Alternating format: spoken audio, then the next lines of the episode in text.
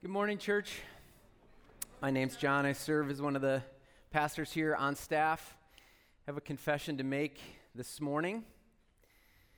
I went, uh, I went to that place on my phone under settings where it says display and brightness to the subsetting of text size this week. I slid that little bar, a little bar up one notch. I'm not quite to the to the full on you know, mega size, but I am really close. I am keenly aware of the frailty of our bodies this morning.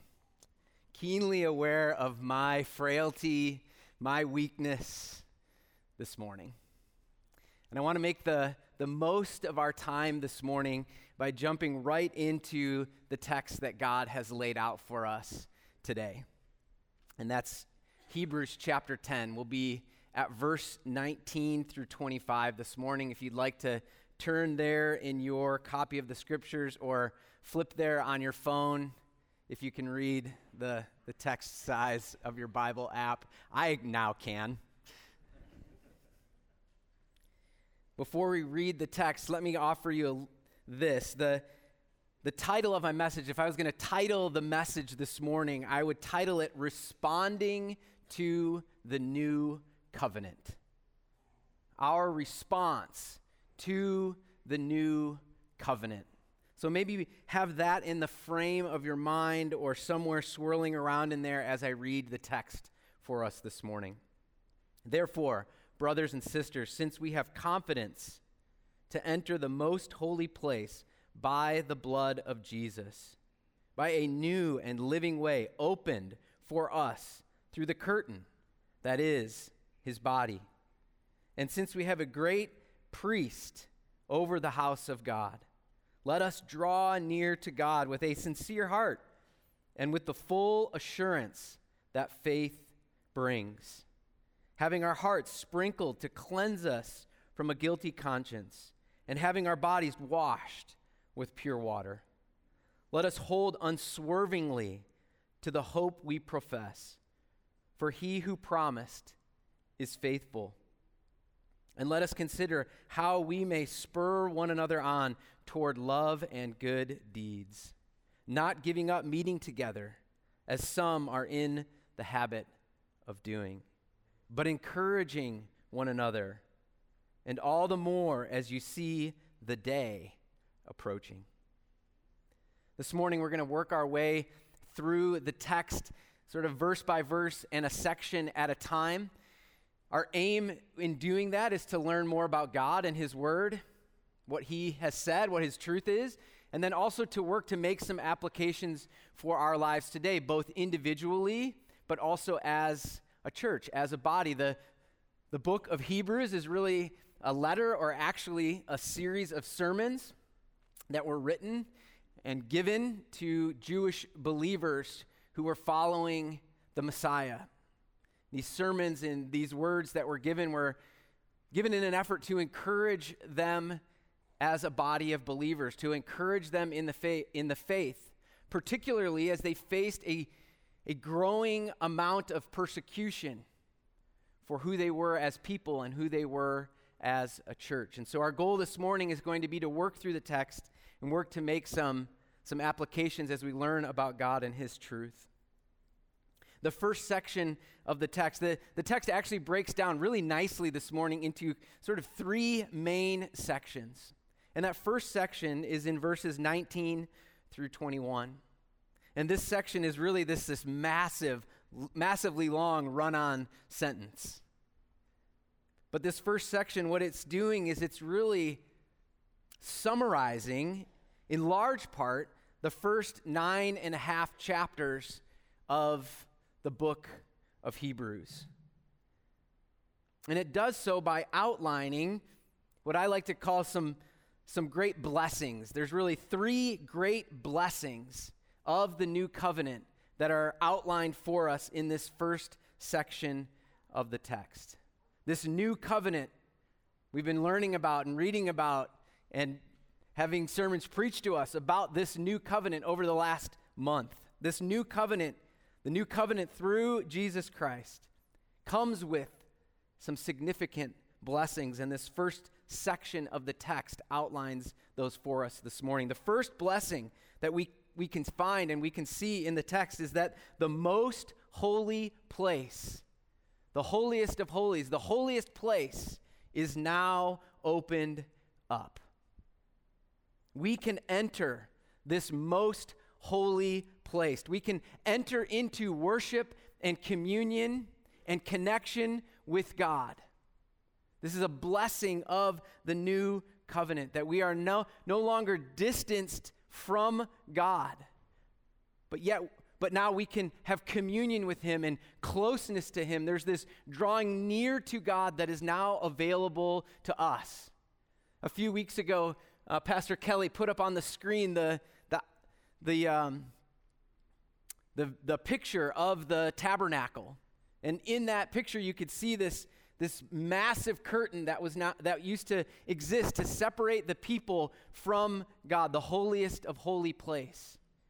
And what the the preacher, the author here is talking about is that that curtain is no longer there. There's, there's no longer this, this formal distance between God and his people. That through the blood of Christ, because of Jesus Christ, we can have communion and closeness with the holy God. There's no longer this, this this distance between us and God because of the, the stipulations of the law and the, the div- division between us and God that the law includes. There's this, this closeness that we get to have with God, and that closeness, what we're talking about as we commune with God and are close to God, we're talking about, about worship. It's actually what the first half of this chapter was all about this, this worship. When we come to God, when we are close to God, it's, it's a time of worship that's really the only thing that we can do if we are in the presence of God. If we are drawing close to God, our response, the only thing that we can do is worship Him for who He is and for what He's done.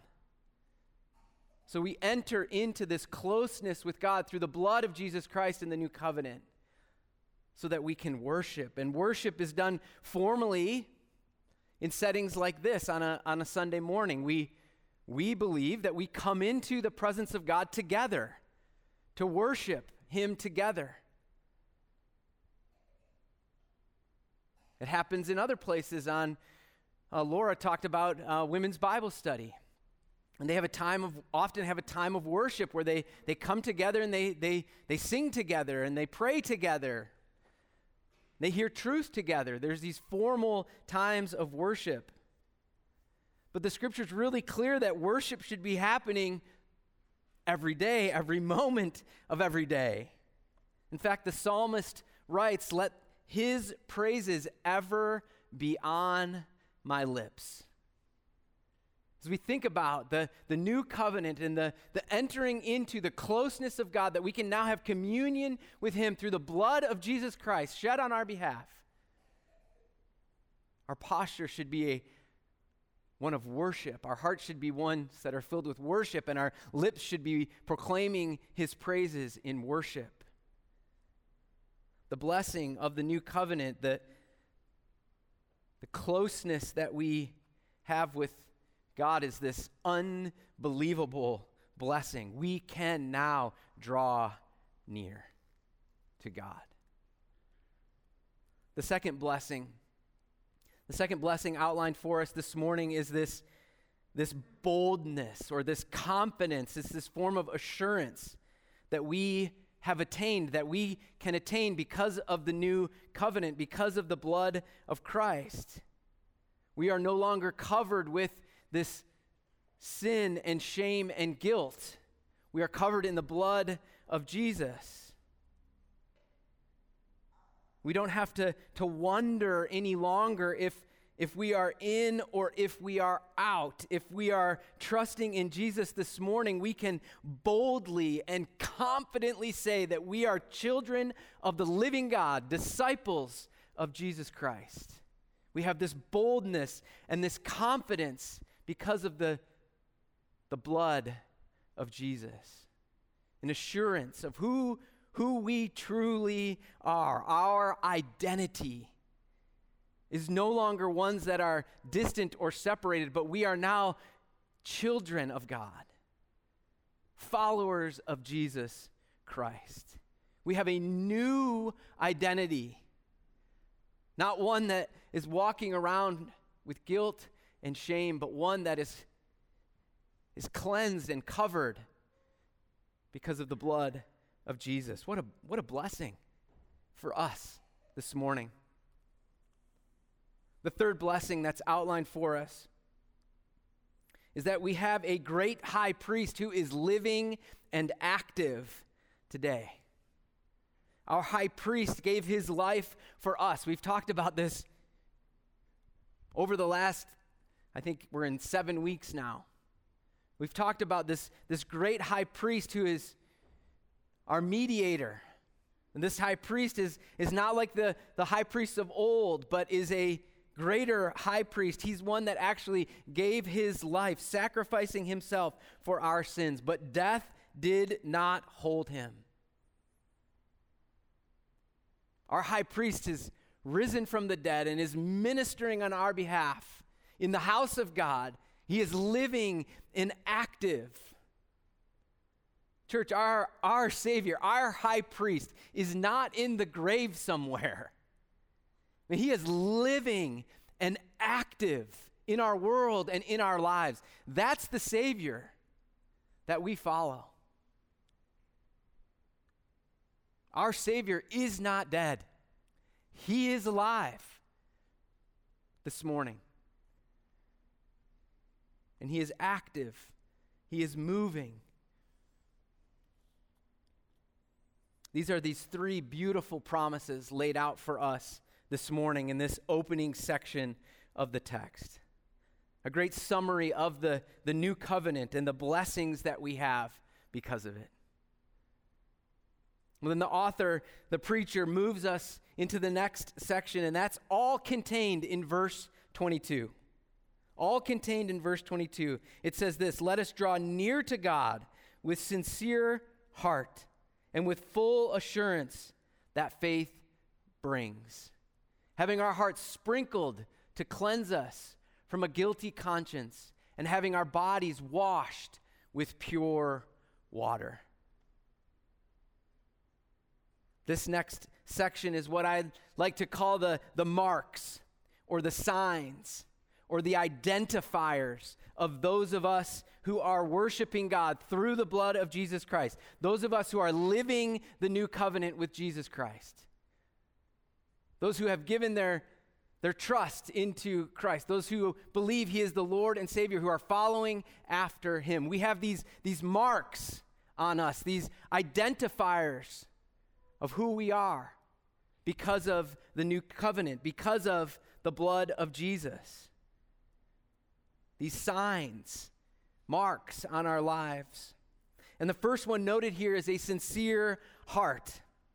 The text says, We draw near to God with a sincere heart. God is saying to us, Come on in. Come in, draw near to me. And when we do so, church, we, we do so with a sincere heart. We can boldly enter God's presence because of the blood of Jesus, but we do that, and we do that with a sincere heart. The Greek word that's used here to that we translate to sincere is alethinos. Alethinos. And that means genuine. There's no selfishness inside of us when we draw near to God through the blood of Jesus. There's this genuineness. There's this lack of selfishness. There's no ulterior motive when we come into the presence of God. nothing superficial. The way that we may say this, a, a, sincere heart, is to say something like, This is our whole heart. There's this genuineness and completeness, no ulterior motive, but a sincere heart, our full heart, all of our heart, our whole heart. That is how we come before God, not with some ulterior motive, not to pressure God into giving us what we want as though we could. But we come in, in worship, falling before Him through the blood of Jesus Christ, incredible grace poured out on us. And we do so with a whole heart, a sincere heart, a genuine heart. This is a mark on our lives for, for who we are. We are people with a sincere heart. Christ followers are identified by our hearts that have been transformed and changed because of Jesus and fully dedicated to Him. Church, we should be strange because our hearts are wholly given to Jesus through His blood, worshiping our Creator. When people ask, what, what are you into? What are you dedicated to? How, what are you living your life for? What should be this picture of this heart that's fully dedicated, totally sincere, fully engaged with who Christ is? We live our lives that way. This is a, a, the first mark noted for those who are following Jesus. The second mark is this full assurance or this fullness of faith a full assurance, a, a fullness of faith that comes from our faith in Jesus. So we come to, to God. We are drawn near to God through the blood of Jesus Christ with a sincere heart and this, this confidence because of our faith. The key word here is faith. The preacher, the author, is pointing out very clearly this word faith. Faith. And faith is, is not works. Faith is not self righteousness. Faith, fullness of faith, confidence, assurance in our faith, fully believing in God through faith. Church, the, the Holy Spirit gives us the ability indwelling inside of us to have faith. And our faith, that, that faith is what brings us assurance. Assurance and confidence that we are in Christ, that we are living in this new covenant reality. It is our faith, it is not our works that bring us this assurance. Because if our works, if our works or our righteousness were what brought us the confidence, the assurance of faith, we would, we would always fall short. Imagine if God had said, Draw near to me in full assurance of what you have done.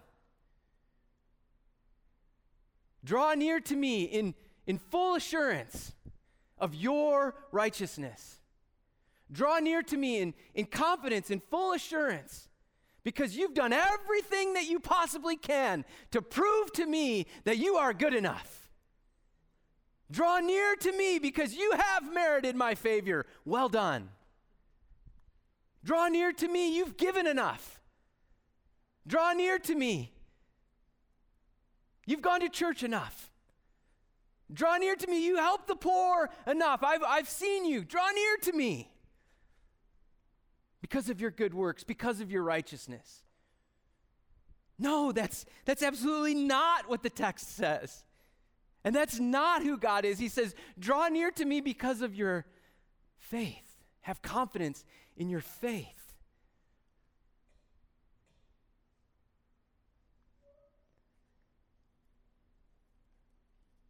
The third mark offered is this mark of being sprinkled, a sprinkled heart, and being washed with pure water.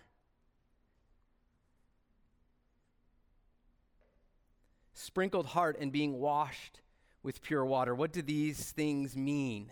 What does this mean? A sprinkled heart and washed with pure water. Well, these are figures that are taken from the, uh, the, the old covenant, the, the sacrificial ceremonies of the old covenant. These were things that priests did. They were continually washing themselves. And they were continually washing the sacred vessels, and, and they were continually filling these basins with clear water, and they were continually sprinkling, sprinkling blood to cleanse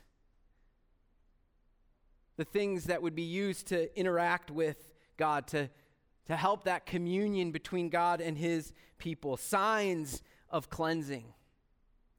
This, this pure water and this blood being sprinkled were these these figures, these signs that things were cleansed under God's covenant. But here's the thing this, these elements of cleansing, whether it was with water or with blood, these were just external things that were done. The water was washing the external thing, the blood was covering in an external fashion. But we know this, church, that the, the cleansing that comes from Jesus, the cleansing of our lives that comes from the blood of Jesus, is no external cleansing, it is an internal cleansing. Our hearts are cleansed, our thoughts are cleansed, our desires are cleansed. The inside is now cleansed. Our hearts are cleansed through the blood of Jesus. No longer just an external cleansing, there's this internal purification that can only come from Jesus. Only Jesus can cleanse the human heart. Only Jesus can cleanse our very conscience. Our very conscience. Now, finally, we get to the third section of our text this morning. And this section comes to us in verses 23 through 25. It says this Let us hold unswervingly to the hope we profess. For he who, profe- who, he who promised is faithful.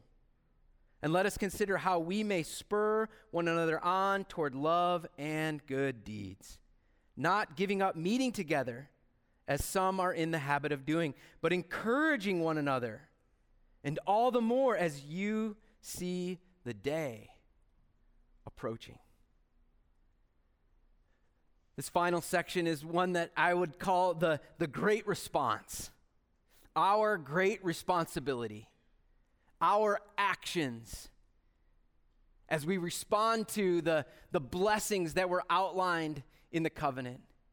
And as we celebrate the marks that we have, our identity because of the new covenant, well, this is our great response to that reality.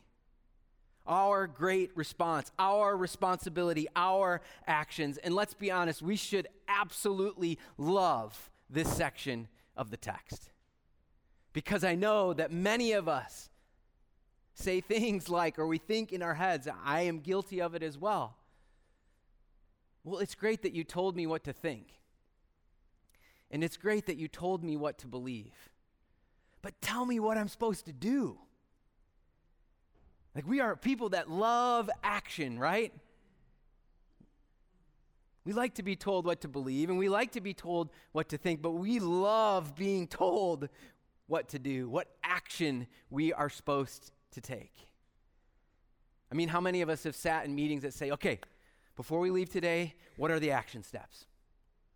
What are we going to do? And this is one of those times that the text very clearly lays out some action steps, some, some actual things that we do in response to what has been shared with us about how we are to think and how we are to believe. What's encouraging to me is that we know that this this text, and we, we know the Bible is not written to us, but we know that the Bible was written for us. And we see here that 2,000 years after this text was, was written, these messages were proclaimed, that the instructions, the action steps to take, are right in line with what I need to hear this morning. My hope is it's right in line with what you need to hear this morning. And I'm trusting that it's right in line with what we need to hear this morning as a church. The first thing that he offers is that we hold unswervingly to the hope that we profess. This word unswervingly is not one that we use all the time. And I was trying to think of a, a picture that helps us think of what is it like to, to not be unswervingly. Have you ever watched someone learn to water ski on one ski for the first time? Anybody watch that? Okay. Well, if you ever watch somebody, I used to work at a camp and teach kids how to water ski, and the most fun was when somebody figured out how to slalom ski. But the journey of learning to slalom ski is one of the funniest things that you'll ever see. Because that person is just swerving all over the place. We are to hold unswervingly to the hope that we profess Jesus. The hope that we profess is found in Jesus. He died for us, He cleansed us, and we have hope because of Jesus.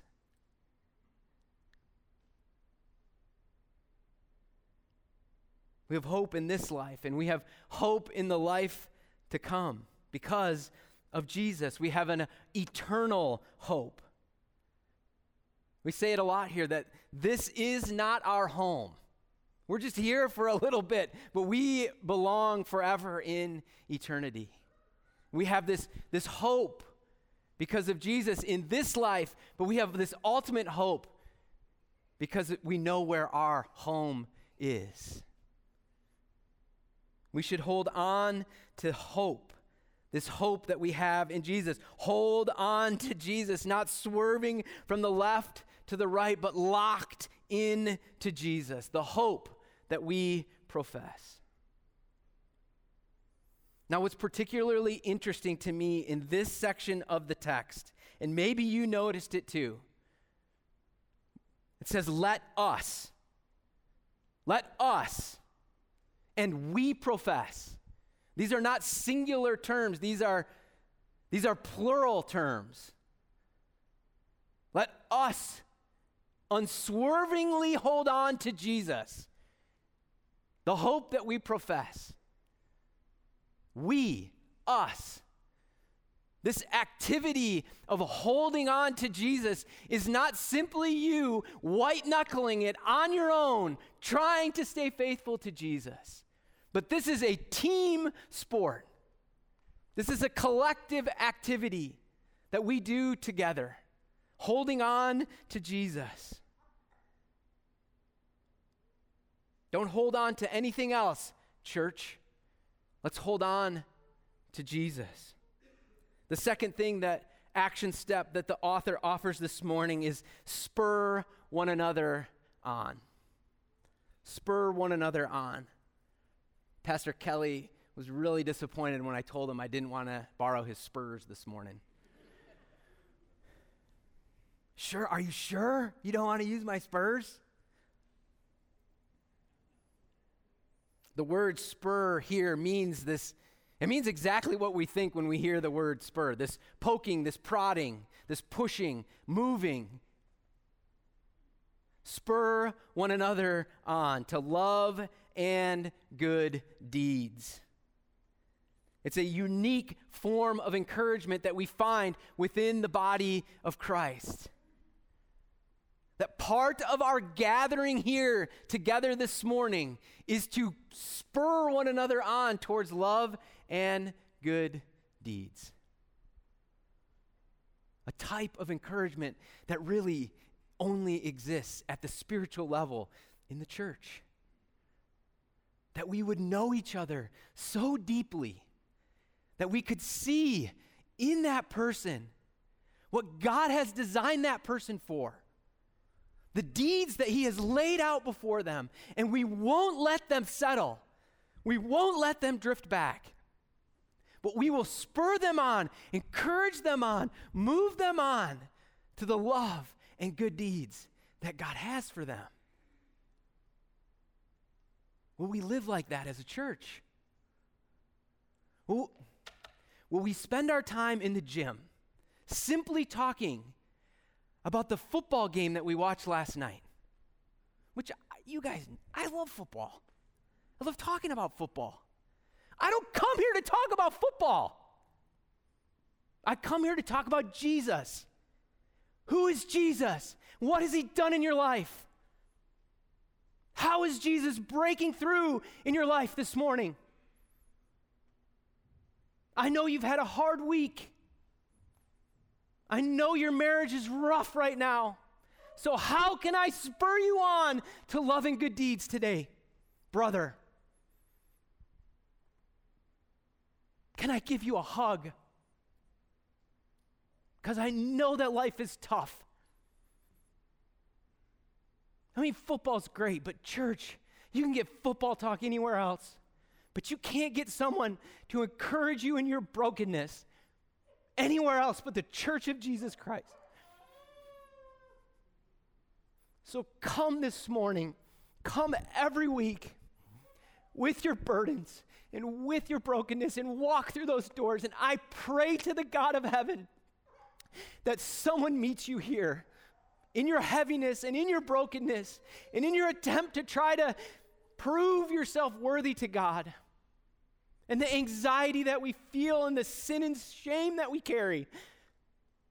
That we would come here and deeply encourage each other and deeply spur one another on because this type of gathering is so countercultural. The world doesn't want you to meet together. The world doesn't want you to encourage each other in the faith. The world doesn't want you to hold on to Jesus. Let's be that kind of church. A so gospel centered and focused church that we care so much about Jesus that we take the gathering here so serious that we do not stop meeting together. Because the meeting, that's the third point. You can click it now. We don't give up meeting together. And this is not the pastor's ultimate concern is that you show up at church because I could take this text and say this is about you getting to church. Well, certainly it's about getting to church. Duh. But it's much more than that, church. It's about what you do here when you get to church. It's about being a people. I want to be a people. We want to be a people. We desperately need to be a people that don't simply show up and check the box of coming to church, right?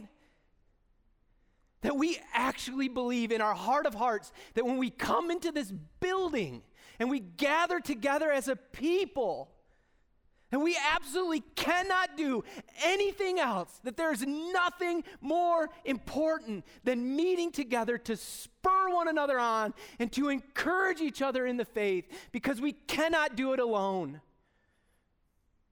And we need to hear each week, man, I need to hear it every day, that you can come and draw near to God because of the blood of Jesus Christ shed for you, poured out on you and that you can be together as brothers and sisters in the faith, loving each other deeply and spurring one another on to the good deeds that God has for you.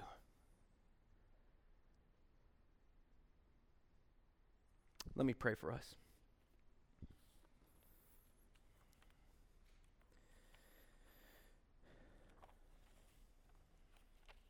Father God, we love you.